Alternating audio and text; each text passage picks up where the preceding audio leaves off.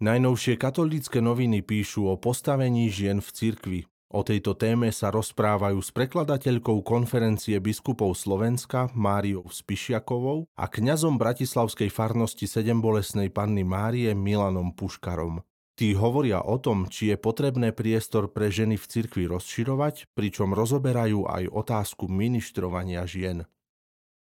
Katolické noviny prinášajú rozhovor s Monikou Hricákovou, ktorá vedie Bratislavský dom Quo Vadis. Na otázku, či majú ženy v cirkvi dosť priestoru na seba realizáciu, odpovedá Neuznám seba ľutovanie, že my sme ženy a nás nikto v cirkvi nikam nepustí. Muži sú síce kňazi a biskupy, ale ženy sú v cirkvi rovnako potrebné, aj keď ich príspevok je iný. No odvaha a podpora sú kľúčové. Netreba sa dať znechutiť. Aj ja som viackrát narazila, ale bolo treba vydržať a potom prišla aj podpora, spolupráca a pre mňa dôležité požehnanie cirkvy.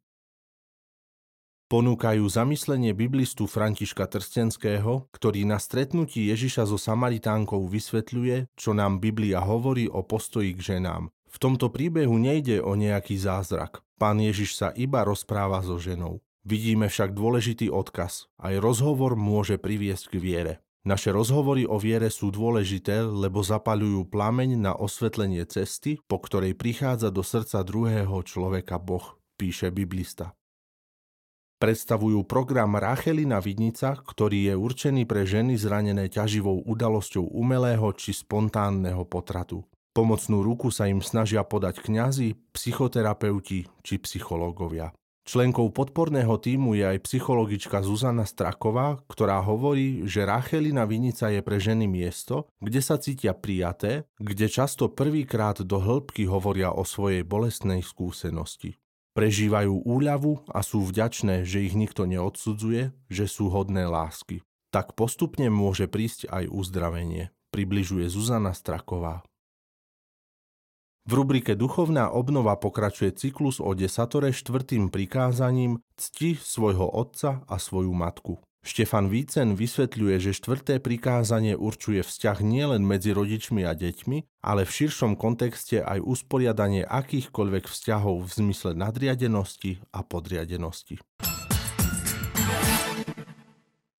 Predseda konferencie biskupov Slovenska, košický arcibiskup metropolita, monsignor Bernard Bober pozýva všetkých na Slovensku, aby sa zapojili do online modlitbovej reťaze k 10. výročiu zvolenia pápeža Františka. Za Petrovho nástupcu bol zvolený pred desiatimi rokmi 13. marca 2013. Predstavte si nebo ako najkrajšie miesto na svete a náš život ako putovanie k nemu. Do neba však nevojde nič zlé. Musíme sa toho vzdať, vyhodiť to z batoha. V čase pôstu si môžeme očistiť srdce od vecí, ktoré nám bránia v priateľstve s Bohom a s blížnymi. Viac o tom hovorí téma marcového rebríka Menej je niekedy viac. Ponúka nielen návod pápeža Františka na náš pôst, ale aj ďalšie kroky, ktoré nám počas pôstu pomôžu viac sa priblížiť k Bohu a k ľuďom okolo nás. Každý človek na svete by mal mať možnosť žiť dôstojne, bez rozdielov. Kamarátka preci z kenského Samburu tak odpovedá vo svojom liste na otázku Reba a Riky.